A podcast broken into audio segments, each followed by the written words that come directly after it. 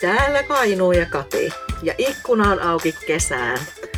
Valoisan ajan pituus on jo 20 tuntia ylikin ja koko ajan vielä vaan mennään valoa kohti. Mitä kuuluu sinne? Nyt en tiedä, onko reilua täällä sataa kuin Esterin perseestä. Tervetuloa talveen. Ikkuna on kiinni talveen, kun sillä on niin kylmä ja kosteeta. Ai, et, siis ihanalta kuulostaa kesä, mutta jo, niin, like from Esteris ass, niin semmoista täällä nyt, täällä nyt on. Täällä on siis, talvi tarkoittaa sitä, että aamut on sumusia. Siis su, sumuset aamut on kyllä kauniita. Musta on ihanaa lähteä esimerkiksi lapset viemään kouluun sinne niin kuin sukeltaa sumun keskelle, mutta siis voi päivisin välillä olla aurinkoista, mutta on kyllä tullut vettä tosi paljon. Joten mielelläni käännän katseen sinne kesään. Mitä sieltä ikkunasta tänään näkyy? No itse asiassa täytyy sanoa, että on vähän viileä jakso kyllä menossa, mutta siis kauniltahan siellä näyttää. Aurinko paistaa, on tosi vihreätä, sitä tässä on kaivattu kyllä kovasti. Että tämä, täytyy sanoa tästä Kainuun kevästä vielä silleen, että kun kaikki tapahtuu ihan tosi äkkiä. Tosi äkkiä tulee valossa, se valostuu ihan silmissä suorastaan. Tämä vihreys nousee niin kuin ihan siis, no, silmissä säkin ja nurmikkoa täällä on pitänyt leikata jo ja kaikkea. Mutta tuulinen järvi näyttää olevan ja joutsenpari tuolla, meillä on semmoinen nuori joutsen, joutsenpari tuossa järvellä, joka etsii paikkaansa. Joo, se, siis valoa ja vihreää, sitä ikkunasta näkyy. Oi ihana. Oh, no mä ajattelen sitä täällä illassa, kun verhot jo kiinni tuonne kostean pimeään. No niin. Hmm. Mutta siis ihan siis on, täällä on ihan, talvi on kyllä nätti, että se on semmoinen niinku ehkä, ehkä semmoista niinku syksyä, Suomen syksyä täällä tämä talvi kuitenkin. Mutta hei mä haluan tietää, jos mennään tällä kertaa mennään niinku suoraan sinne aiheeseen, se uteliaisuus. Mua jäi kiinnostaa se ihan hirveästi, että mitä se Juha T. Hakala on oikein sanonut. Mä en ainakaan niinku tiedä, että mä olisin lukenut mitään uteliaisuudesta. Se varmaan liittyy siis oppimiseen. Mutta mit, mitä se on? Siis uteliaisuudestahan itsekin siihen tartuin. että se, minä olen siis äh, Hakalaa kyllä lukenut, jotenkin tykännyt siitä sen semmoista suorasukaisuudesta, selkeästä tyylistä kirjoittaa. Sen takia oikeastaan tartuin ja et, et, hyvänä aika mitä uteliaisuudesta voidaankaan sanoa, että, että tässä nyt ollaan niin asian ytimessä. Oppimisessahan siinä nyt nimenomaan ollaan silloin puhuin siitä, että on sitä lukenut, niin vieläkin on sitä lukemassa, että en ole ihan, ihan tuota, kaikkea siitä ehtinyt tutkia, mutta selailin nyt sitten tätä keskustelua vähän varten tarkemmin vielä sinne. Ja tässä on kaikki kirjat jäänyt vähän silleen, että on kerennyt vain selailla ja, ja ei oikein kerennyt kuunnellakaan mitään kirjaa. Et nyt on ollut vähän semmoinen vaihe, haipakka vaihe elämässä, että on siis pitkästä aikaa oikeastaan ihan kuuntelemalla kuunnellut musiikkia. Sitä tuli vähän niin kuin ikävä, että en ole keskittynyt sit siihen musiikin kuunteluun. Niin, ja sitten vielä silleen, että se ei ole mikään taustajuttu se musiikki. Että monestihan sitä kuuntelee sitten vaikka jossain kirjoittaa ja keskittyy ja kuuntelee. Nyt on siis ihan kuunnellut, viimeisenä listalta löytyy Jonna Tervomaa ja Dingo. Tai Jonnalta on tullut uutta tuotantoakin kyllä, mutta tuota, että Dingoakin on kaivannut. Mutta melkoinen semmoinen vähän eri, eri pari, pari siltä kuulostaa, mutta, mutta ovat täydentäneet näköjään toisiaan. Ihana, se kyllä vaatii siis paljon tosiaan, että kuuntelee, ihan siis kuuntelee, kuuntelee musiikkia. Totta, mä en, mä en muista milloin mä oon tehnyt. Sitä aina laittaa vaan niin kuin taustalle. Autossa kyllä, silloin tällöin joo. Mutta että voi dingo, ihana. Kummatkin on tuommoinen niin kasari lapsuus. Minä leikkasin aikana mun pahoitteluni Anniina Serkku, että leikkasin sinun nuo lapaset, kun yritin tehdä semmoiset vitsi sorvikkaat. Ja sa- salaa siis ne Anniinan lapaset. Ja sitten itkien meni äitille, kun ei nämä onnistunut. Mistä tullut samanlaiset. Siinä uteliaisuudessa niin mä mietin sitä niin kuin mulla jotenkin mielikuvana on semmoinen, niin että uteliaisuus voisi olla yksi niistä asioista, joka jotenkin niin kuin erottaa meidät koneista. Mä en tiedä, johtuuko tämä siitä, että mä oon itse, no siis tämä on tämmöistä jotenkin te- tekoälyä tällä hetkellä, koneoppimista muuta, vaikka se nyt siis on ollut mun työtä pitkään niiden asioiden miettiminen, niin toki ne on nyt niin kuin yhtäkkiä kaikkea hulla ja näpäimistöllä, niin, niin onko uteliaisuus semmoinen, joka erottaa meidät koneista vai pystyykö ehkä tekoälykin olemaan itse asiassa utelias. Mä en tiedä, jutteleeko se mitään semmoista se teknologiasta se, sen verta kuin mitä oot ehtinyt sitä kuunnella tai lukea? No joo, ihan siis semmoista suoraahan sieltä ei niinku oikein nyt tälle äkkiseltä tällä niinku semmoisella sela, selailuilla, mitä poimin sieltä itselleni siihen tähän niinku ajatuksiin. No joo, tulee mieleen, äsken ajattelin sitä, että kun uteliaisuutta on pidetty niin kuin huonona asiana, mutta tulee mieleen, niin kuin mitä puhut, että elää utele, elää mene utelemaan. Et siinä on vähän sella, sellainen klangi, että se on ehkä huonokin asia. Mutta uteliaisuus on itse asiassa se asia, joka meitä on vienyt ihmisinä ja ihmiskuntana eteenpäin.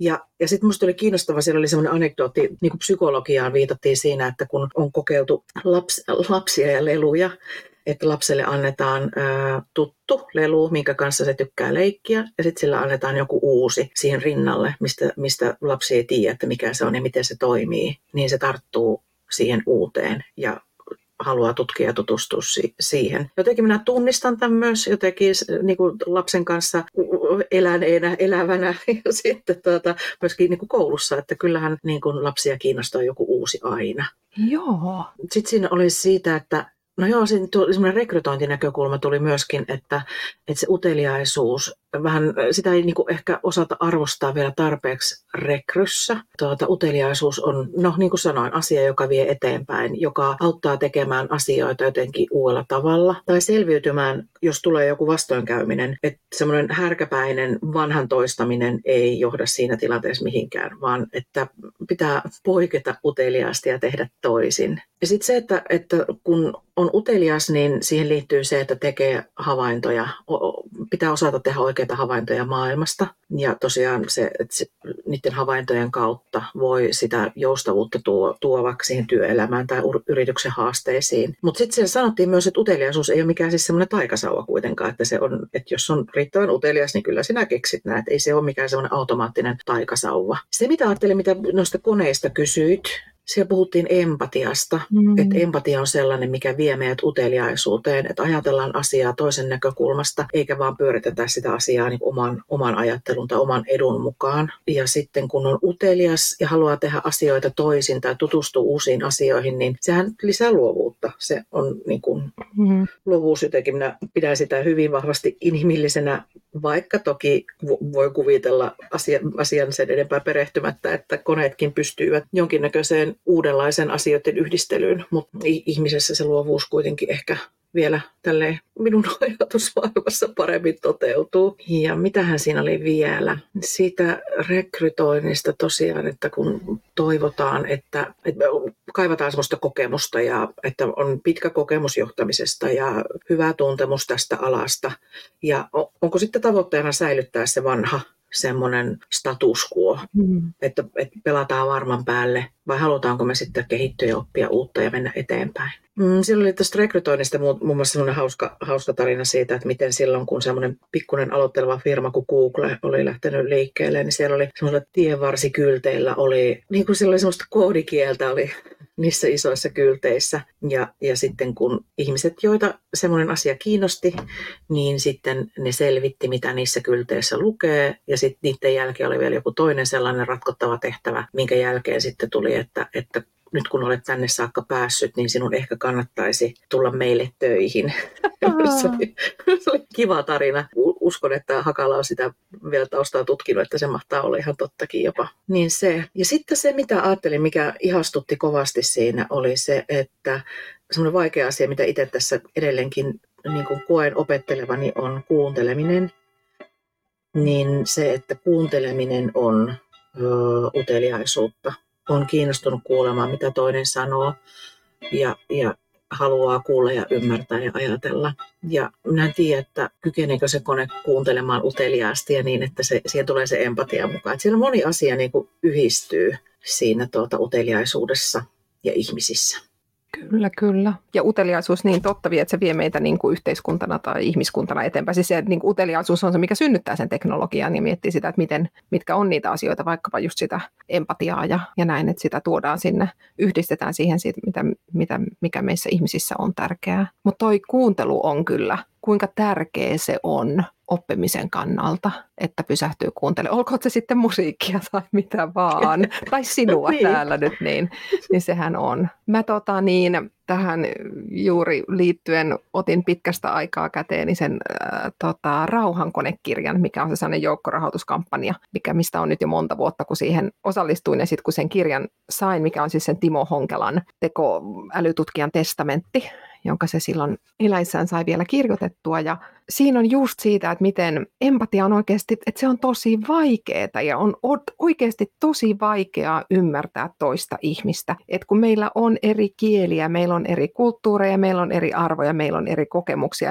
niiden erot on niin moninaisia. Ja se hienosti kirjoitti siitä, että, että itse asiassa tämä on semmoinen, missä koneet voisi auttaa. Se, se oli se, niin kuin se sen haave, että, että sen avulla voidaan löytää, tutkia rauhaa.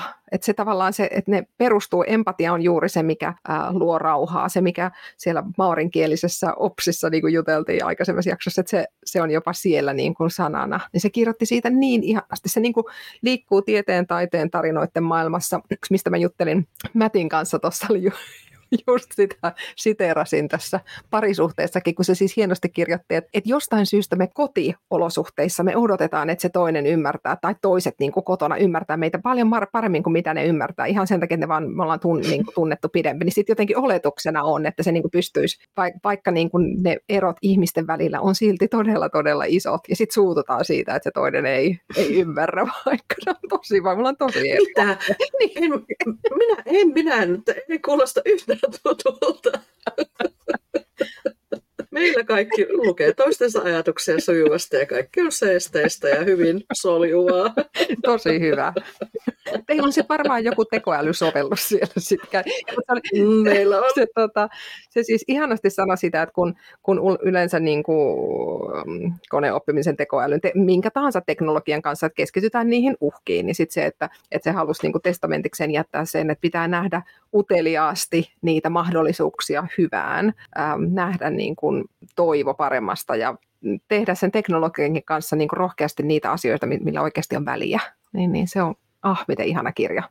No joo, siis itse asiassa tuo rauhankone on ollut siis mulla lukulistalla ja en ole sitä lukenut ja nyt mun täytyy laittaa se itselle taas tuohon niin kuin kynäpaperilla ylös, että muistan sen, koska tuota, siinä on, on paljon kiinnostavaa, siis se herättää kiinnostusta. Minä tässä huomasin, kun puhuit, niin minä niin kuin kiinnitin huomiota siihen, kun sinä kuvasit, että kun on, me ollaan erilaisia, se eri, eri sana toistui tuossa äskeisessä puheenvuorossa niin monta kertaa. Ja miettisin, mulla tuota, niin, tämä ei liity nyt tähän millään lailla, mutta haluan sanoa sen, koska siis integraatiosta luin, otetaanpa tämmöinen pikku asiaan kuuluva juttu tähän, mutta siis tämmöinen lause integraatiosta, että mistä integraatiossa on kyse. Sen sijaan kysymys on siitä, mitä pitää tehdä ympäristölle, jotta normaalit erot ihmisten välillä hyväksyttäisiin normaaleiksi. Tämä oli mulla sellainen pysäyttävä lause, että, oh. että eikö vaan, että me ollaan kaikki niin erilaisia, että meidän täytyisi oppia niin kuin hyväksymään ne kaikki asiat. Että ne, niin kuin... ne on kaikki tavallista. Mä oon edelleenkin vähän tämän dilemman äärellä, että, kun, että ollaanko me enemmän erilaisia kuin, kuin enemmän samanlaisia. Mm. Se on vähän sellainen, että minä en oikein tiedä, minä olen vähän Kyllä. Niin kuin, hämilläni tämän asian kanssa. Ja sitten mitä sanoit tuossa, että, että keskitytään uhkiin, niin minä olen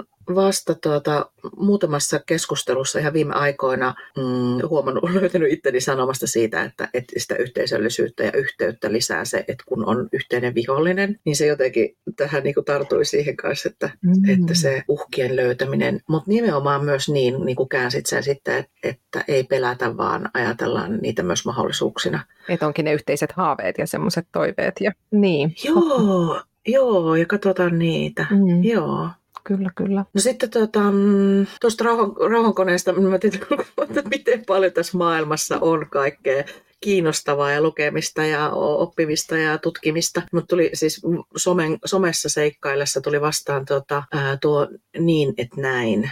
Miksi sitä nyt sanotaan? Se on tämmöinen kustantamo ainakin. Niillä oli joku tarjous siellä käynnissä, niin sitten minä kurkkasin niiden sivuja ja siellä oli siis ilmaisjakelussa olevia teoksia myöskin, niin siellä hyvänen aika oli tuo Tampereen yliopiston ähm, emeritusprofessorille Värrille tehty juhlakirja Maailman tärkein tehtävä. Mutta vaikka kirja on niinku sähköisenä ilmaiseksi tuolla ja miten kiinnostavia teemoja se on niin kasvatukseen liittyvistä asioista, niin, niin sekin on tuota, niin, lukematta vielä. Et tässä on niin, niin paljon kaikkea, että on niin kuin, mitä, mitkä, mitä haluaisi tietää ja mikä kiinnostaa ja kaikkea on tarjolla. Että on ihan niin kuin ahistaa ja tuskastuttaa. Onko sulla joku asia, mikä oppimisessa tuskastuttaa?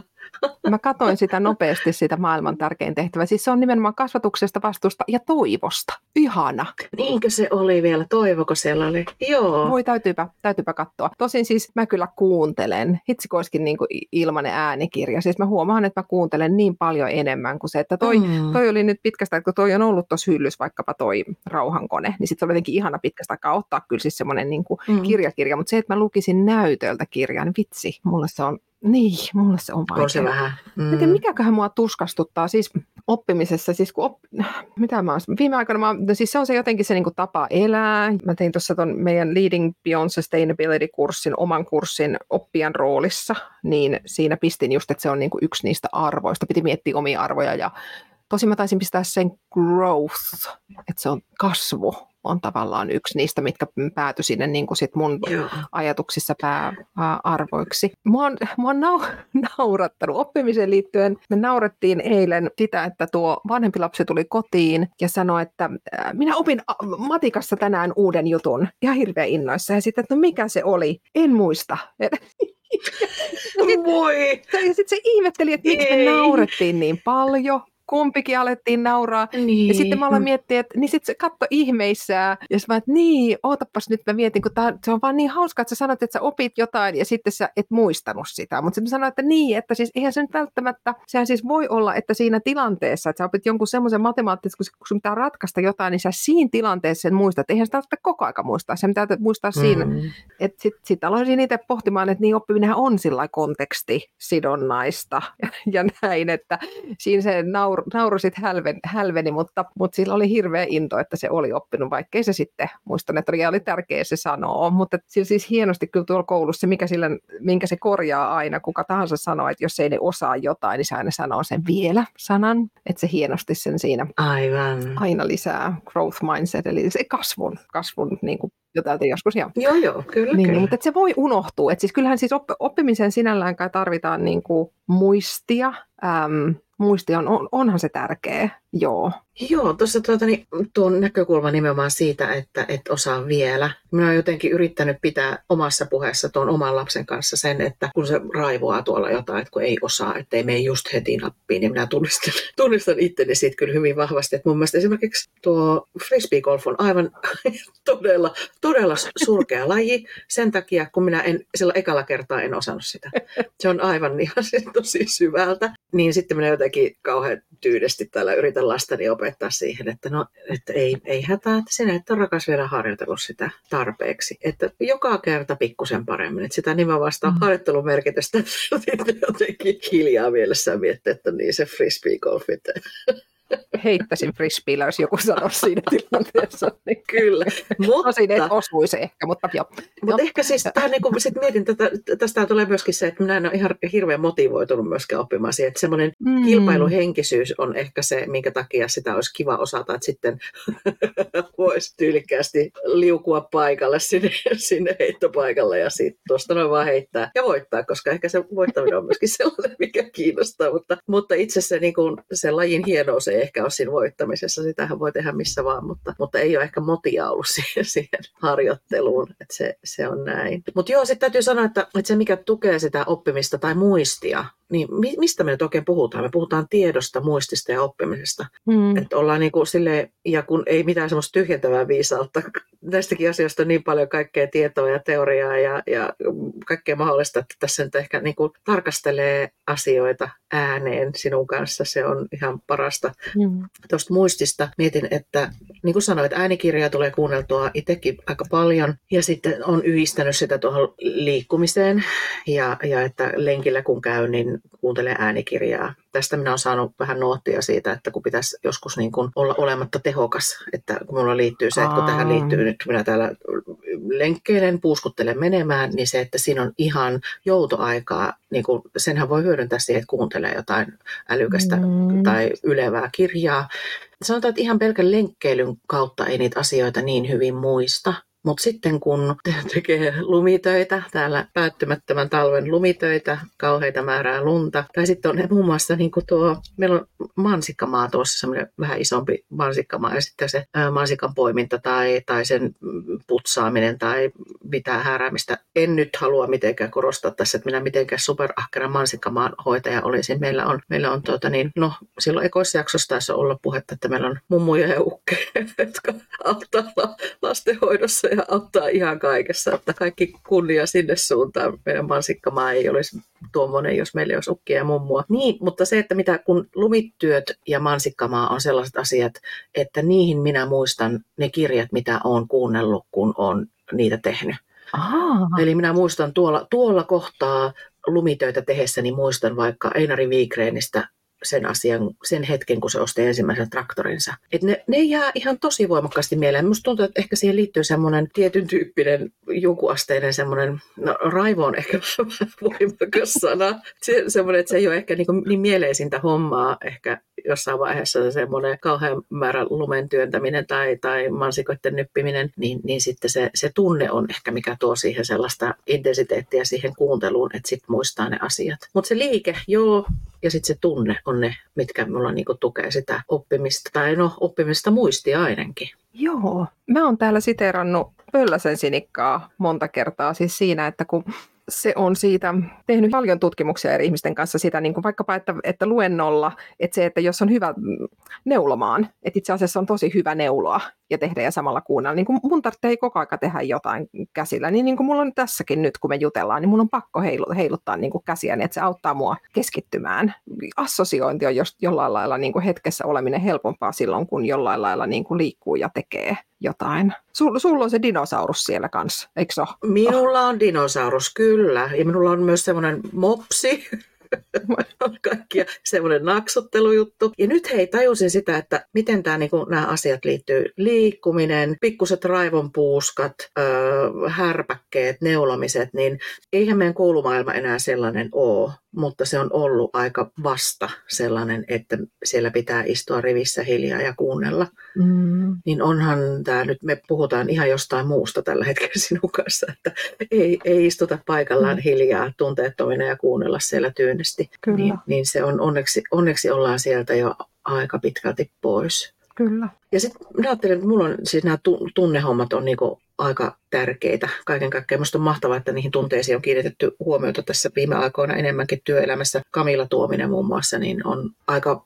vahvasti puhunut tunteiden merkityksestä työssä. Ja sitten se on vähän semmoinen vaikea asia, että kun tunteet mielletään, ne ei niinku semmoiseen kovaan bisnekseen sovi ollenkaan. Ja sitten nyt on ehkä tajuttu sitä, että ei tunteita voi irrottaa siitä ihmisyydestä, että meillä on aina ne tunteet mukana ja sitten sit se empatia ja sitten se niin kun työ, minä, jos kotona on joku asia huonosti, niin kyllähän se vaikuttaa siihen työhön ja, ja että minkälaisella tunteella tullaan tö- työhön ja miten suhtaudutaan toiseen ihmiseen ja saako sellaista olla. Että se on vähän sellainen ö, vaarallisilla vesillä liikkumista, että sit pitää osata puhua oikein. Että joku nyt ei sitten pyörittele silmiä, että joo, nyt nämä akat täällä hörhöilee hurailee näistä tunnejutuista, että miten se liittyy tähän bisnekseen. Mutta minusta on mahtava, siis jostain somesta katoin, että Kamilla on päässyt, se on tohtoriohjelmassa, niin minusta tuntuu, että sieltä on varmaan aika kiinnostavia juttuja tulossa, että tästä varmaan puhutaan vielä enemmänkin. Joo. Ja sitten nämä tunteet jotenkin myös tuntuu, että liittyy, mutta tulee sanoa vielä, että kun tuota, ollaan järketty noita täydennyskoulutuksia täällä Suomessa, täällä Suomessa, jotenkin hassut tuntuu sanoa, että täällä Suomessa, kun tämä on se minun konteksti, tämä, tämä Suomi, mutta kun sinun kanssa juttelee, niin täytyy muistuttaa, että täällä Suomessa. Mm-hmm. niin tuota, täydennyskoulutuksia, semmoisia pitempiä prosesseja, niin ja samat henkilöt ja ollaan vaikka koko lukuvuoden mittainen pro- projekti tehty, niin sitten se, että et siihen ihan tosi merkityksellistä on ollut, että, että on ollut mahdollista järkätä jonkinnäköinen opintomatka. Niin hassulta kuin se jotenkin kuulostaakin, no tai ei miten kuulostaako se hassulta, vaan se, että opintomatkat, tutustuminen johonkin. Ja siinä on ehkä semmoinen vähän samanlainen semmoinen luokkaretki-efekti kun lähdetään keväällä. Lasten kanssa luokkaretkelle riittää, kun aloitetaan ne bussia, annetaan sinne karkkia ja sipsiä ja sitten vähän heilutellaan sitä bussia, että joku oksentaa kohta. Siihen liittyy semmoinen se tunne, fiilis siihen. Niin sitten sama se, että ne opintomatkat on ihan tosi tärkeitä sen ryhmäytymisen kannalta. Ihmiset uskaltaa puhua, e-, eivät ole joku tiukan asian äärellä, vaikka ne väkisellä sanotaan, että opettajakin kun laitat tuota johonkin pikkubussiin ja ajat ne vaikka tästä Kajaanista Vaasaan, niin ne kerkee puhua siinä pedagogiikasta ihan yhtä lailla kuin jostain mansikkapaahoidosta. Mm. Ja sitten me mennään siellä, tutustutaan hienoihin uusiin paikkoihin ja, ja kuunnellaan asiantuntijoita. Ja sitten kun kolme vuoden päästä kysyt, että muistatko, kun me oltiin, se oli se, se koulutus siinä, että siinä, mehän käytiin silloin, ootas, me käytiin Vaasassa ja sitten joku sieltä sanoi, niin, siellä oli se yksi kauppa, missä minä ostin sen kesämekon sieltä. Tämä on muuten sieltä ostettu tämä mekko. mitkä asiat siitä koko koulutuksesta jää mieleen, on se opintomatka, se fiilis, se kesämekko. Ja sitten ehkä musta oli hauska, tuossa oli joku uuteen kouluun käytiin tutustua, kun siellä oli sellainen margariinikone, että sen yhden koulutuspäivän kaikkein tärkein anti oli se, että siellä koulussa oli uudenlainen margariinikone, siis valtava mikä niinku riemu oli siitä, että pystyy niin, että ei ole niitä talmasia, klähmäsiä margariinirasioita ja veitet lentelee pitkin lattioita ja kaikki vaan sellaisen annostelija mistä suhahtaa just sopiva määrä sitä margariinia sen näkkärin päälle. Niin se, että se jonkun ison kokonaisuuden anti on se, että ne opettajat on yhdessä ja ne juttelee keskenään ja puhuu niitä näitä, mutta ne puhuu myös asiaa tai että ne näkee jotain uusia juttuja. Ja ei se, mitä siinä hetkessä tapahtuu, vaan mitä tapahtuu sen jälkeen. Niin tämä on jotenkin, ne on ihan mielettömiä oppimiskokemuksia, kaikki ne kesämekkoinen ja margariinikoneineen. Ihana. Mulla tuli tuosta mieleen, siis täällä on semmoinen talanoa-käsite, mikä on siis tämmöinen niin kuin Pasifika näiden, vaikkapa Samoalla ainakin on niin kuin talanoa-käsite, mikä on niin kuin, se on niin kuin puhetta ei mistään. Ähm, siis, niin, että et meillä esimerkiksi, me ollaan otettu sitä nyt sisäisesti, mutta sitten me ollaan otettu sitä niin opiskelijoiden kanssa myös se, että kun me aloitetaan, niin me ei niin saman tien, että no niin, ja tässä on sisältö ja tästä ensimmäinen juttu, vaan että se alkaa, että on aikaa jutella, että mistä meidän pitäisi jutella. Mä huomaan, mä itse käytän sitä tosi paljon niin kuin kokouksissa, että me tavallaan odotetaan, että jengi tulee ja sitten pikkuhiljaa, ja sitten ei olla suuttuneita siitä, että ne on myöhässä, koska siis jutellaan, mikä nyt sillä hetkellä on sitten mielessä mikä niin kuin ei, ei liity aiheeseen, mutta sitten tavallaan liittyy. Että se tavallaan niin kuin tuo meitä lähemmäs toisiamme. Ja just tuosta, mikä tavallaan yhdistää nämä kaksi juttua, siis tuli mieleen se, että silloin kun mulla on ollut Talanoa, meillä siis venähti, sen piti olla vissiin puoli tuntia. Mä olin itse opiskelijana sitten taas tuossa meidän Leading Change for Good ohjelmassa. Siinä oli, siis hän oli just itse asiassa Samualta kotoisin se naisen, nainen sen tehtävänä oli pitää meidän semmoinen, niin kuin, olikohan siihen varattu tunti vai 45 minuuttia, mutta siihen meni kolme tuntia. Mutta hän niin kuin tajusi, että ei tämä on nyt tärkeää, että kun siinä oli, että jokainen sai, kuka siellä oli, meitä oli siis joku 35 opiskelijaa, mutta kun jokainen tiesi, että he olivat valmistautuneet niin, että esittele itsesi niin, että sulla on joku esine, mikä on sulle tärkeä niin sen kautta, niin kuinka tärkeitä ne oli ne esittelyt. Siis mä muistan itse, mulla on tuossa se kuva, joka on niin kuin mun äidin äidin kotitalosta otettu tuommoinen Polaroid-kuva, mikä mulla on tuossa kehyksissä ja sen sitä kautta niin kuin esittelin itseni. Mutta että se, mitä mä muistan siitä ja miksi mä muistan niiden ihmisten muiden esittelyt, oli se, että mä samalla virkkasin tillille noita sieniä. Vähän niin kuin paikallinen huutonetti, niin yritin saada noita Ikean niitä semmoisia peh- pehmo, niitä semmoinen vihannessetti, mitä Ikeassa mm. myydään. Joo. Joo. Mutta siis eihän, kun täällähän ei ole Ikea, siis Australiassa on lähin. Sitten kun jengi tuo sit kuitenkin niitä maahan ja sitten sit niistä pyydetään ihan hirveä hinta ja sitten mä meinasin niin netissä saada käytettynä semmoisen, mutta sitten en saanut. Ja sitten mä täysin, että minä teen itse ja mä oon sitten virkkaillut niitä aina milloin, milloin sattuu langanpätkistä improvisoimalla, mutta mä tein semmoiset tosi hiedot kolme herkkusientä sinä aikana kun jengi esitteli itteensä. Ja niihin herkkusieniin on niin kuin tallennettuna ne niiden ihmisten tarinat, todella koskettavat ja mahtavat tarinat, mitä ne kertoo itsestään. Ihana. Mentiin niin, kuin niin syvälle saman tien, kun mentiin niiden tavaroiden kautta esittelyyn ja kuunneltiin ja näin, että vaikka ei ikinä semmoiseen varata kolmea tuntia, mutta siihen se meni. Ja miten tärkeää, voi vitsi, mulla oikein niin kyyneleet nousee silmiin. Minä niin kuin, tuo, niin kuin tuo tapa vielä, että jonkun, jonkun esineen kautta esittele itsesi, niin ajattele, minkälaista reflektio sen täytyy tehdä. Joo. Miettiä itteensä, että mi, minkä, mikä on se asia, mitä minä haluan kertoa ja mi, mitä kautta se onnistuu parhaiten. Kyllä. Mutta siis se, tuota, mitä puhut tuosta Talanoasta, minä, niin kun, tuo on nyt semmoinen käsite, minkä suljen sydämeeni, koska tämä on semmoinen, mitä, mistä minä itse pidän ihan super tärkeänä. Tai ainakin se, kun sen merkitys on tullut niin selkeästi ilmi kaikessa. Ja nyt voisi ajatella, että tämän covidin jälkeenkin, niin, niin se, että työpaikoilla kahvipöytäkeskustelut on jäänyt. Mm-hmm. Ja mitä se on merkannut sitten sen työhyvinvoinnin tai yhteisöllisyyden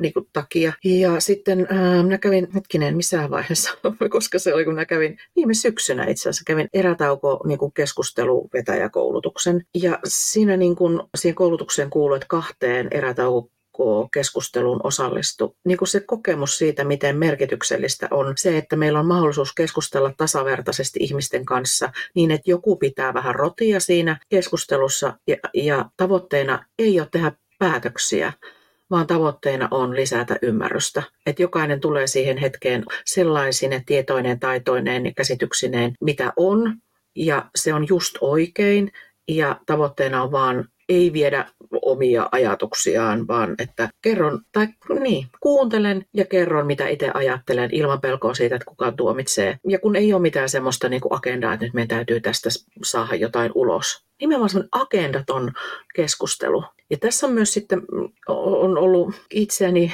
viisaampien kollegoiden kanssa rakentamassa semmoisia isoja koulutuspäiviä, missä tota, tehtiin veso, vesopäiviä. Et meillä oli niin kuin, työpajoja mihin sai itse valita, kuka mihinkin menee. Kenenkään ei tarvinnut ikinä ilmoittautua mihinkään. Ja me rakennettiin se niin, että työpajat vielä alkoi eri aikoihin, että, että sai itse rakentaa mieleisekseen sen työ niin kuin koko päivän kokonaisuuden. Ja sitten siellä oli, niin kuin, tuli semmoisia hetkiä, että okei, nyt mulla on semmoinen kolme varttia tässä aikaa, että minä, okei, minä kerkeen käydä syömässä. Ketähän siellä on muita syömässä? Kainuulaisia opettajia, tuttuja, ollaanko nähty ennen juttu jatkuu jostain. Mm. Pidettiin tärkeänä sitä, että opettajat kohtaa toisiaan ja ne keskustelee.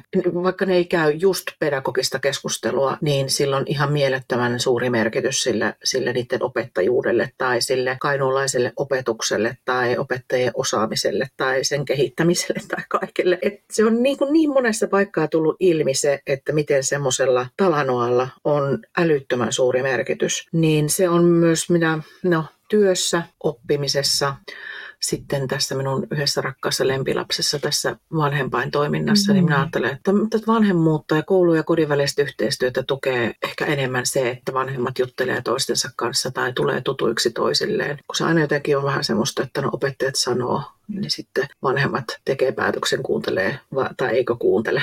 Mm. Talanoa on kyllä ihan älyttömän tärkeää erilaisten ihmisten kanssa, niin kuin sen oman kuplan porukan tai sitten, tai sitten nimenomaan ihan muiden kuplien porukoiden kanssa. Se oli muun muassa sen erätaukohommassa, niin on, on niin kuin se idea, että olla, tullaan eri positioista ilman sitä positiota. Että, että ei, ei esitellä itseämme sitä, että no minä olen tämän kunnan virkamies tai minä olen sen puolueen edustaja tai muuta, että tullaan vaan omalla nimellä ja ei tehdä se mitään numeroa siitä, että ketä me ollaan, vaan että mitä me ajatellaan jostakin asiasta. Aivan. Tulipa tämmöinen niinku, huhu, mikä puheenvuoro. Ihana. Talanoa puheenvuoro. Tuohon haluan tutustua lisää.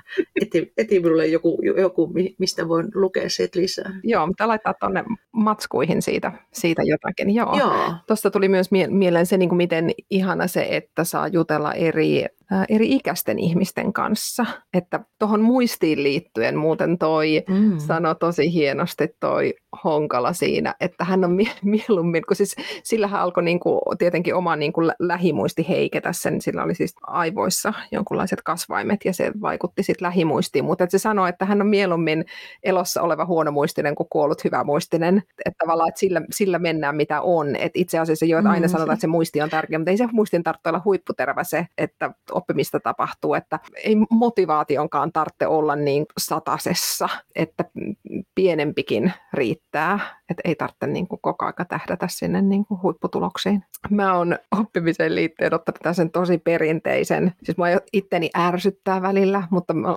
oon ottanut tarra-jutut lasten kanssa käyttöön.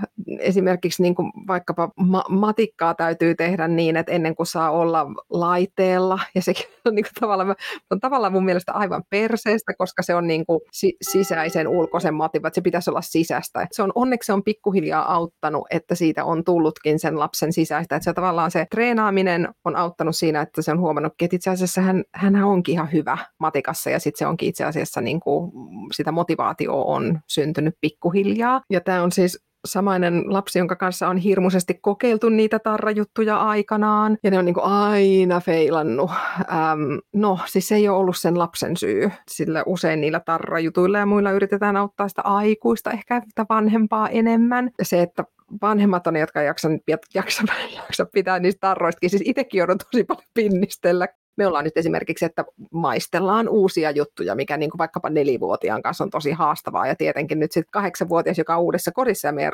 ruokatottumukset on erilaisia, niin miten saada heidät kummatkin syömään ja kokeilemaan. Kas kummaan ne tarrata auttaa, mutta sitten itsellä jo alkaa niin kuin tarroihin into into vedä sit, kun ne saa innostumaan. Mutta sitten yrittää pitää sen, että siitä, siitä on se apu. Et, siis niinhän meitä aikuisiakin. Kaikki self-help-jutut on, että saat uuden tavan itsellesi ja, ja kaikki on sitä saman pelillistäviä juttuja. On ihan hirveästi appeja ja muita kuuluu. Pling, pling, oletko muistanut sitä tehdä? Tulee päivässä muistutus ja sitten saa jonkun unicorn-tarran aikuisenakin melkein. Että niin, jo, joskus se oppiminen vaatii sellaistakin. Vaikka mä, mä en ole ihan siis, mulla on niin, niin viharakkaussuhde noita tommosia tarra-juttuja kohtaan. No tämä on siis, mä täytyy sanoa myös, että itsellä on sellainen se, että se sisäinen motihan toki, sehän on niinku ilman muuta paras. Niin. Mutta sitten kun, jos ei sitä ole, niin täytyyhän se houkutella. Musta että esimerkiksi täällä niin tuossa vanhempainhyhdistyksen porukalla mietittiin sitä, että kun me halutaan lukutaitoa jotenkin niin kuin tsempata. Että sitten jos meillä on koulussa oppilaita, jotka ei oikein innostu siitä,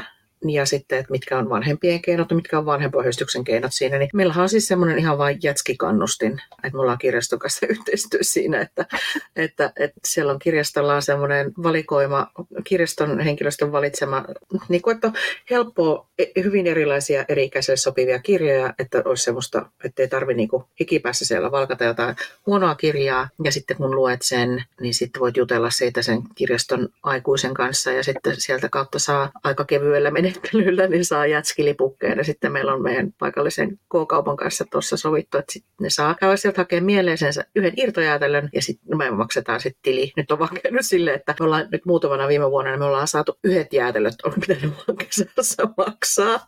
Ja se on vielä silleen, että no sitten ne kaupan, kaupan tuota, niin Leinosen väki on sanonut, että no ei tarvii, että he osallistuu tähän, tähän savottaan tällä lailla, että se on heidän piikki ja menee se jätski. Mutta sitten sillä on kuitenkin ollut, että vaikka se on vaan se yksi kirja tai yksi jäätelö, niin sitten on kuitenkin kuulunut niistä kummastakin niin, että, että siitä se sitten lähti.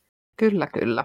Et se ei ole tarvinnut, että se niinku yksi ulkoinen ja yksi kokemus siitä kirjasta, vaikka siinä on tosiaan ulkoinen palkinto ollut, niin, mm. niin siitä se on lähtenyt liikkeelle. Kun sitten toisaalta taas jostain luin siitä, että kun ei olisi järkevää rahapalkkaa maksaa niin kuin koearvosanoista, koska, mm. koska sit sen merkitys kääntyy sit johonkin muuhun, että se oppiminen ei olekaan enää kivaa, vaan se on se kiva se raha sen, sen koetuloksen päätteeksi. Ai. Niin sitä minä on tässä nyt ollaan puhuttu siitä, että meillä ei arvosanoista makseta että mennään silleen. Joo. Tämä on vähän sellaisia niin kuin komsia komsa, komsaa juttuja, Kyllä. onko hyvä vai ei ja onko tämmöinen. Ja kun se nimenomaan vaatii sinniä siitä, ne tarrajututkin. Kyllä. Että sitten jatkat, jaksat seurata sitä, niin se ei, ei pitää olla motiisi.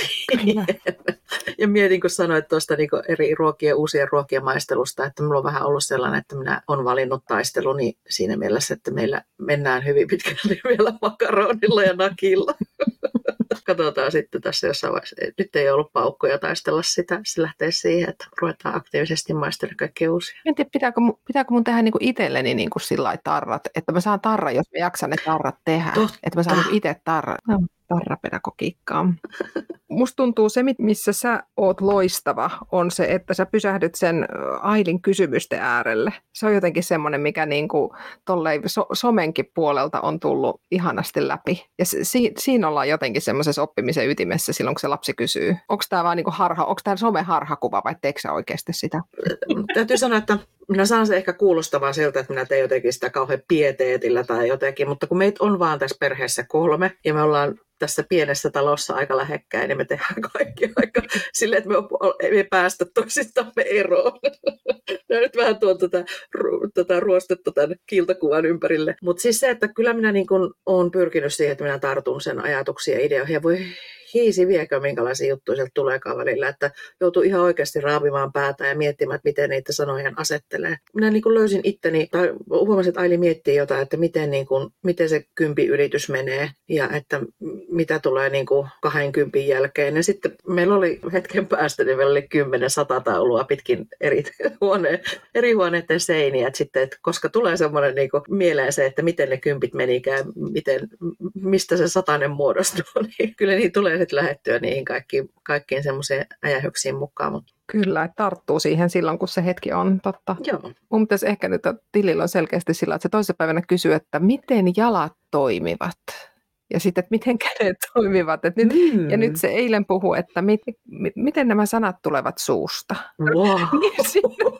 hirveä raksutus ja siinä sitten, että ne on niin aivot, ajatukset, hermot, miten ne menee. Mm. Mutta että on kyllä siinä itse, siis kun ne nimenomaan ne on niin, niin syvällä sillä, että no itse asiassa en ihan tarkalleen itsekään tiedä, en tiedä, ei tiedä, tiedä kukaan. Että, Aivan. että se, jo pelkästään se, että kieli, niin kuin, että se, että mit, miten se tosiaan tulee meidän suusta ja sitten senkin kanssa sit mietittiin, että niin kuin sullakin tulee vielä kahta eri kieltä, että sä osaat sanoa suomeksi, että sä oot niin kuin pienestä vauvasta asti kuullut kumpaakin ja opetellut. Nyt se opettelee R yrittää saada surautettua aina välillä. Mutta just jostain luin, että tota, vauvoilla on jo aksentit itkussa. Että niiden, et, joo, että vau, vauvalla on intonaatio. Katsotaan vaikkapa äh, saksalaista ja äh, ruotsalaista vauvaa ja niiden itku, niin intonaatio Ruotsissa menee oh, ylös, miten se intonaatio menee, niin se nyt kuuluu jo vauvojen itkussa sen takia, että mitä, ne, mitä kieltä ne on kuullut kohdussa. Eikä. Ja, joo. Hullua, joo. Että kyllä se niin kuin alkaa, ja oppimista tapahtuu kyllä niin kuin ilman, että se ei ole kohdussa ollut noita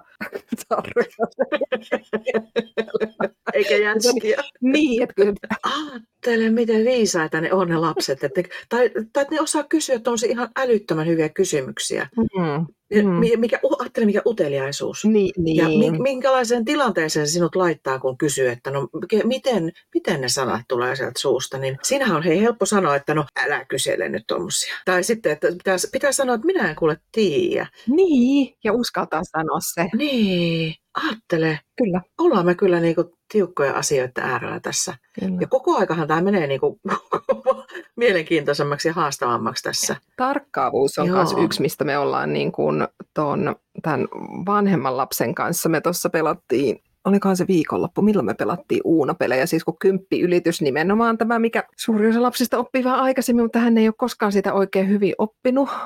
Sen takia tuo nelivuotias on joskus välillä yhtä nopea melkein laskemaan tiettyjä juttuja, niin, niin sitä nyt sitten ollaan treenattu, tehtiin sellaista vaikka Uunolla semmoista niin keksittyä kymppiylityspeliä, missä niin kuin, että se kymppipareja oppisi niin kuin nopeasti muistamaan. Jos mä yritän alkaa sitä niin kuin opettaa tai miettimään ääneen, että no miten se meneekään, joo, koska 7 plus 4 onkin 11, niin siihen lisää 5, niin sillä niin kuin huomio kääntyy suoraan muualle.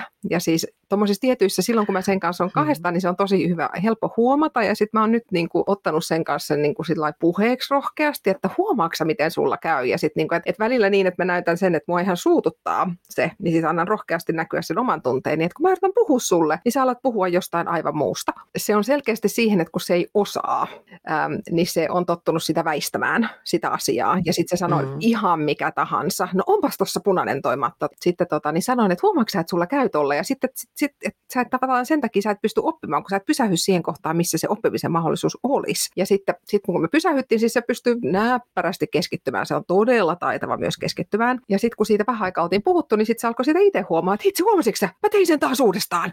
Ja sitten se itse palaa sitten takaisin. Ja se siis itse tiesi sen. Siis se on niin kuin, että niin, tämähän on se, mikä on niin kuin ADHD. Ja että koulussa on, on monia, joilla on ADHD. Ja sitten mä itse kerroin sille siitä, että minkä siis, mitä itse on tässä niin kuin nyt ensin itsekseni miettinyt ja, ja asiaan tutustunut, että hirveän usein sijoitetuilla lapsilla ne saa tosi usein erilaisia diagnooseja, jotka sitten myöhemmin elämässä osoittautuu tavallaan ei-pysyviksi. Tai niin toki mm. voi olla, ollaan nyt jonossa tiettyihin testeihin, mutta epäilen, että niitä ei ole, koska siis trauma vaan itsessään aiheuttaa aivan samanlaista. Traumaattisesti se on aivan. hirveän tärkeä pystyä yhtä vaihtamaan niin kuin toisen juttuja. Se on hirveän hieno taito. Se on tuon nelivuotiaan mm. kanssa aivan mahtavaa, kun nelivuotiaana menee hermo johonkin, niin sitten se on tosi taitava sanoa, että no hei, katoppas, miten tämä? Niin se on ihan mielettömän taitava siinä oventamaan tämän oman konstinsa, mikä niin kuin on tietyssä kohtaa elämää joo tärkeä. Toisaalta ne tunteet voi antaa myös tulla ja niihin, että et ei aina vaan niin kuin hyppää siitä pois, mutta tärkeä taito, mutta sitten huomata, että missä kohtaa se ei sitten autakaan. Ja, ja oppimisessa, jos se tavallaan tulee siinä kohtaa, kun huomaa, että ei osaa, niin siihen ei-osaamiseen on tottunut suhtautumaan niin, että lopetan ja teen jotain muuta. Niin se... No joo. No kun tässä vielä kato, tulee mieleen se, että kun se oppiminen on vaikeaa. Niin, et niin. sen, sen, et silloin ei opi, siis jos se ei ole vaikeaa, niin silloin ei ole minkään uuden äärellä. No, Mm. mutta tainnut joskus sanoa aikaisemminkin, että, se, tota, että mieluumminhan se, sitä tekee jotain helppoa, Mm. mm. katsoo sitä punaista nukkaa tai muuta, että, kun, että se on vaikeaa. Siitä se riemu tulee, kun sitä uskaltaa mennä sen läpi. Just sen, näin. niin sitten se on mahtava tunne. Täytyy sanoa, että sit ihan tuore, tuore juttu tässä, kun oli lelulehti. Posti jakaa lelulehtiä suoraan koteihin postilaatikolle. Ja sitten siellä on kiva, kun siellä on kuitenkin tehtäviä välissä. Ja sitten siellä oli semmoinen väritystehtävä, että siellä oli niin väritä, missä on ykkönen, niin väritä se sinisellä ja näin. Niin Ja siellä oli sitten siinä kuvassa oli laskutehtäviä. Ja siellä oli plustehtäviä ja siellä oli miinustehtäviä. Ja sitten Aili osaa ne yhteenlaskut. Mutta sitten me ei olla vielä noista vähennyslaskuista puhuttu. Ihan siinä määrin ainakaan on niitä ehkä sivuttu. Mutta siinä oli kuitenkin sitten, hän laski ne kaikki yhteenlaskuna.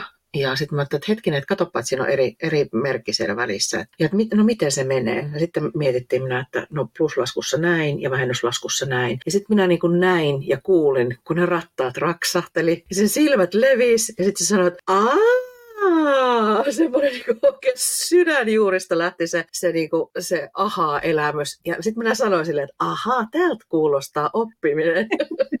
Ja sitten hän innostui siitä ja hän rupesi tekemään minulle niitä tehtäviä. Ja tuli yhteenlaskuja ja vähennyslaskuja ja hän teki sellaisia, mitä hän itse osaa laskea. Ja sitten siellä oli myös semmoinen, että 100 miinus 7. Ja minä sitten niin kuin, no siinä oli ehkä semmoinen oma vaikutin taustalla, että minä niin kuin ääneen niitä kaikkia tehtäviä, mitä tein, niin hetkinen, tässä on kolme plus kaksi, se on, ja sormia pyörittelin tuossa. Sitten oli se 100 miinus 7, että miten tätä lasketaan? Että hetkinen, ootko sinä mukaan itse laskenut tämän? Joo, on. Mm. Ja, ja sitten, että no ootas nyt, mitä siinä satasessa on? Sitten minä niin kuin, otin kynänpaperia ja piirsin kymppejä siihen pitkän riviin. Ja mä ajattelin, että niin, että otetaan yhdestä kympistä se seiska pois ja näin edelleen. Käytiin, tehti, mentiin se tehtävä ja sitten meni niin kuin sanotaan vaikka viisi minuuttia ja se tekikö se lisää mulle niitä tehtäviä siinä. Ja sitten se yhtäkkiä, äiti, onko tämä nyt niin, että sinä et oikeasti osaa vai teetkö sitä vaan niin kuin minun takia? Vaati vähän sellaista niinku, tuota, sanojen asettelua sekin, että sitten mä sain vielä menemään. No en minä kaikkia oikeasti. Niinku. Terveisiä Aili, jos joskus kuuntelet tätä, niin, niin kyllä minä osasin. Kaikella Ihana. rakkaudella ja kaikella semmoisella. Se, mikä niinku, op, siis no tossakin niinku, ju, niinku huomaa siis, niinku, että lasten kanssa silloin, kun tehdään yhdessä, siinä ollaan niinku sen oppimisen äärellä niinku n- niin paljon. Toki sitä niinku pitää itselleen muistaa olla, mä yritän muistaa olla armollinen, että, mä, niinku, että sen takia se, että se Mm. vaikkapa sitä matikkaa, missä nyt tarvitsee treenausta, niin sitten, että mä ei, ei, ei minusta ole sitä joka päivä sitä kohdaten sitä tekevää, mutta silloin tällöin on ja se riittää. Mutta kun itsekin tässä huopaa tätä podia tehdessä tässä, tämä on mun tapa oppia. Mä tässä mietin, mä oon siis hirveästi paasannut täällä nyt vuosikausia konnektivismista, niin tähän siis jotenkin sekin niin kuin aidosti liittyy, mikä on siis se semmoinen George Siemensin ja Stephen Dawnsin tämmöinen niin kuin, tavallaan digioppimisen oppimista tai digitaalisen ajan oppimisteoria. Ajatus siitä, että se oppiminen tapahtuu tämmöisissä niin kuin yhteyksissä ja että se on tavallaan tallessa, että se on niin kuin digitaalisesti tuettua. Osaanko mä tätä suomen? Mä, en ehkä puhu tästä suomeksi ollenkaan, mutta en mä ikinä puhunut suomeksi.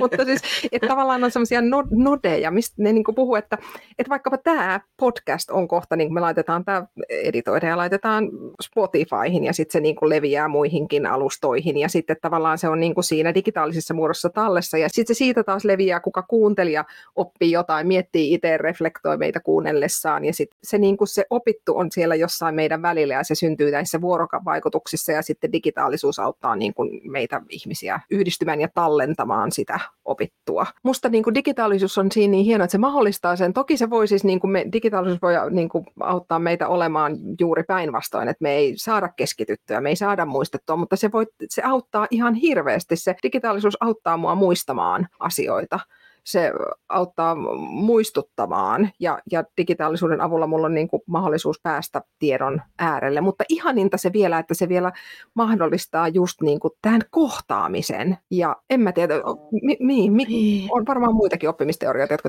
liittyy tähän meidän, niin kuin, että mi, miksi juuri tämä tapa oppia tällä lailla niin kuin jutellessa on jotenkin niin mahtava. No ei, tämähän on just just niin kuin ainoa, ainoa niin kuin mikä tosiaan itselle tehoaa. No tässä kanssa kuuntelee, kuuluu niitä raksahuksia, mitä omissa aivoissa tapahtuu, kun sinun kanssa juttelee. Tai kenen tahtojen kanssa. Et sitten kun oikeasti mm. joutuu kuuntelemaan ja yhdistämään niitä siihen, niihin omiin ajatuksiin ja tietoihin, niin noit, mitä sanoit noista niin kuin verkkoalustojen kursseista ja tämmöisistä, niin mullahan siis on, se on aivan niin kuin tyhjä yritys, että jos minä aloitan jonkun tuommoisen, vaikka niitä isoja kursseja, siellä on sähköinen alusta ja sitten sinne kirjoitetaan ja keskustellaan ja Moodlet ja, ja Mookit. Ja kun minä teen sitä yksin, vaikka vaikka siellä tekee tuhat ihmistä sitä samaa ja ne tuottaa siihen jotain itse omia ajatuksia, niin e, ei varmasti, minä en pääse niin kuin, vaikka olisi miten mahtavia niin kuin loistavia sisältöjä niissä, niin mikään ei houkuttele tai mikään ei pidä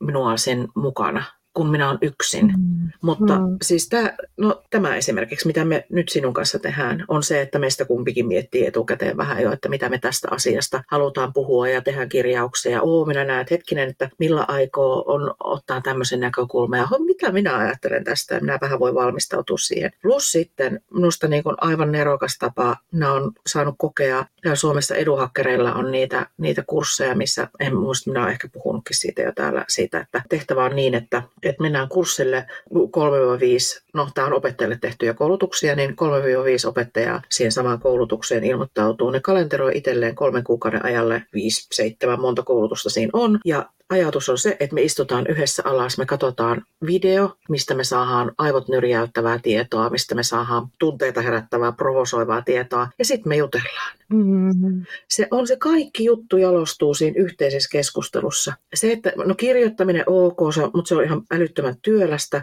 mutta en, se, minä en tule lukeneeksi muiden juttuja. Kirjoja joo, mutta sitten se että tavallaan siihen omaan oppimisprosessiin liittyvää sellaista, että minä pääsen asiassa eteenpäin, niin minun pitäisi lukea jotain. Mutta jos annetaan minulle keskustele tästä sinun kollegan kanssa tai Inkilä Millan kanssa Uudessa Seelannissa, niin keskustele, mm. niin onnistuu. Ja voi vitsi, mm. miten paljon minä saan siitä. Että se tavallaan se yhteisen ajan löytäminen sen asian äärelle. Että tässäkin parastaa tässä meidänkin podissa on se, että me laittaa kalenteriin aika, että no nyt niin. tässä hetkessä me ollaan tämän asian äärellä.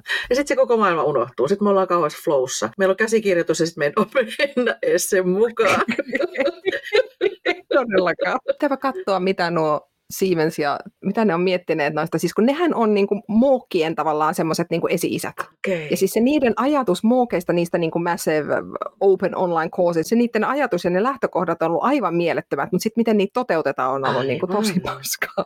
Joo, ton. Varmaan niilläkin se, että kun tavallaan kun se, että nyt pystyykin sitten nimenomaan keskust, että sen ei tarvitsekaan olla vaan jotain hiton chattia, vaan oikeasti keskustelua voi käydä tällä lailla, niin mä luulisin, että siis ne on, ne on kumpikin kirjoittaa jatkuvasti ihan hirmuisesti, varsinkin se Stephen Dawn, sillä on ihan hirmuinen määrä tekstejä, mitä se koko aika suoltaa. Joo, pitääpä mennä katsomaan. Ja nyt minä tässä niin kuin, tulee mieleen se, se aika nimenomaan, että se, että, että vaikka tuota, niin sitä keskustelua käytäisiin niin, että, että minä tällä lailla laitaa tellusta täällä niin kuin on tämän asian äärellä nytten ja sinä ö, puolen vuorokauden päästä, niin, niin se on mm. eri asia kuin se, että me ollaan yhtä aikaa siinä. Se on ihan eri asia. Niin. Ja sitten se, että miten tämäkin nyt, niin kuin tähän just oppimiseen ja siihen, siihen ota, ota talanoaan liittyvää, mm. että kun me ollaan ihmisten kanssa tekemisissä ja ollaan about-asian äärellä, niin sieltä tulee mieleen joku 10-20 vuotta sitten luettu kirja tai kokemus tai joku, mikä on kasvattanut, minä tykkään siitä intuitiosta nykyisin aika paljon, että, mm. että meissä on semmoinen, kaikki se kokemus, kaikki se tieto, kaikki ne keskustelut, niin niistä tulee se intuitio, mm. mikä sitten ohjaa meitä, meidän ajatuksia sitten oikeaan suuntaan, kun me ollaan jonkun uuden äärellä tai sen vanhan äärellä, niin sitten me yhdistelläänkin asioita. Niin sitä minä ajattelen, se, se on nyt tämmöisen kypsän iän mahdollisuus, intuitio. Se, se näin jotenkin on rakastunut siihen ajatukseen.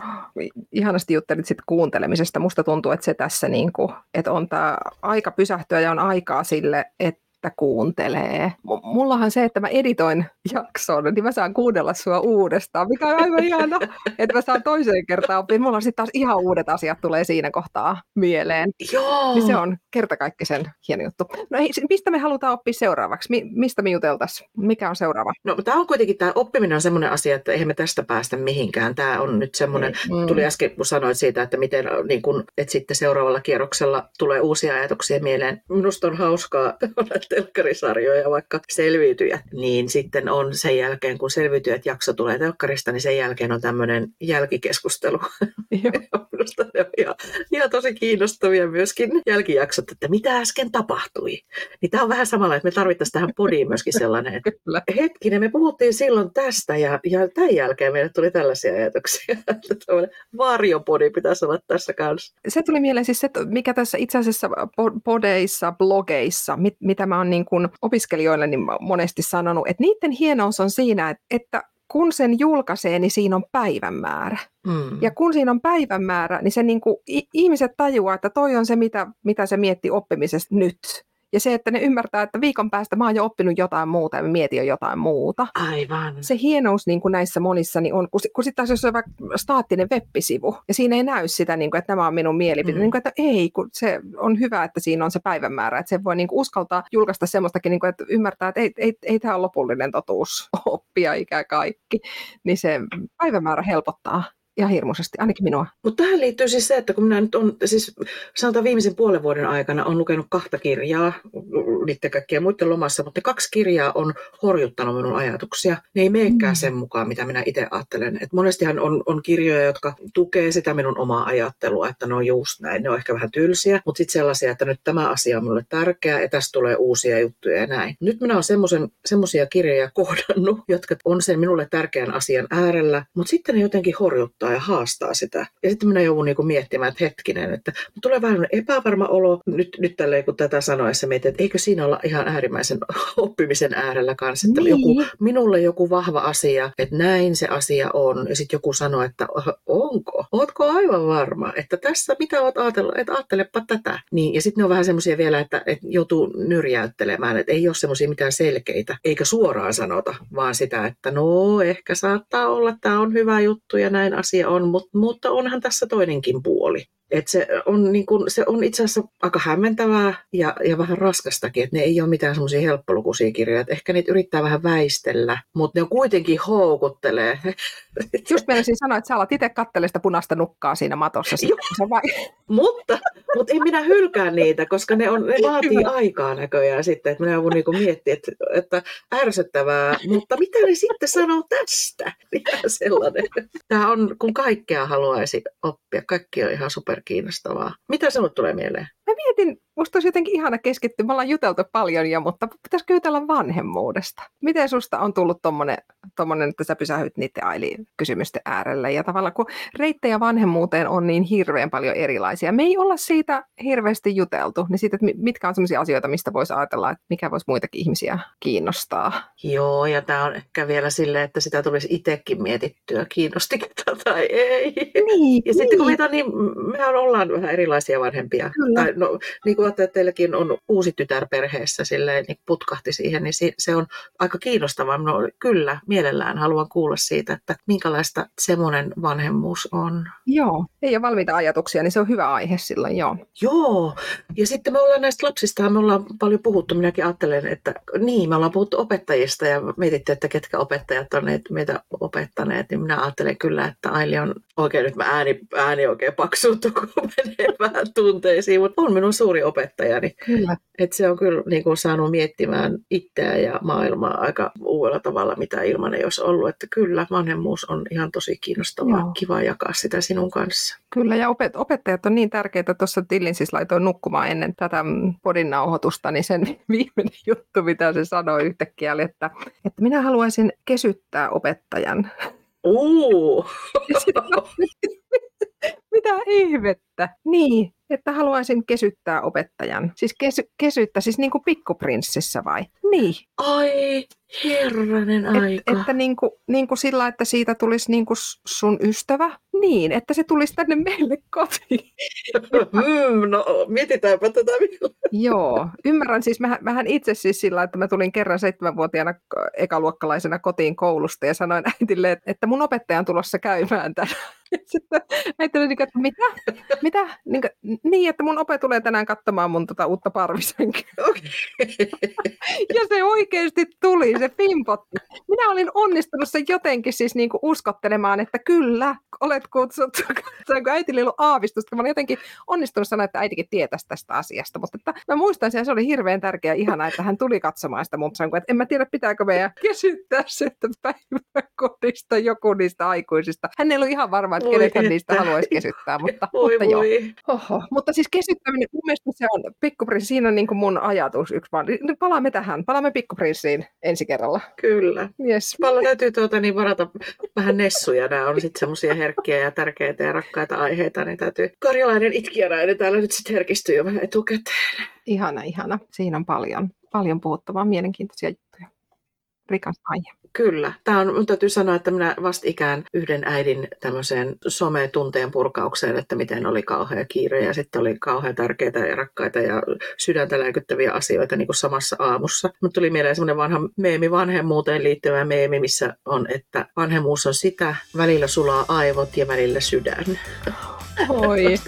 Mutta pitääkö meidän tämä säästää siihen seuraavaan elämä, elämä muutenkin on sellaista välillä. Kyllä, ihana. No se Oi. on. Ihan totta. Voi, kiitos Kati tästä jälleen kerran. Jatkamme toisella kertaa. Kiitos, minä opin ihan tosi paljon ja opin varmaan sitten myös toisella kertaa. Moikka! Moi moi!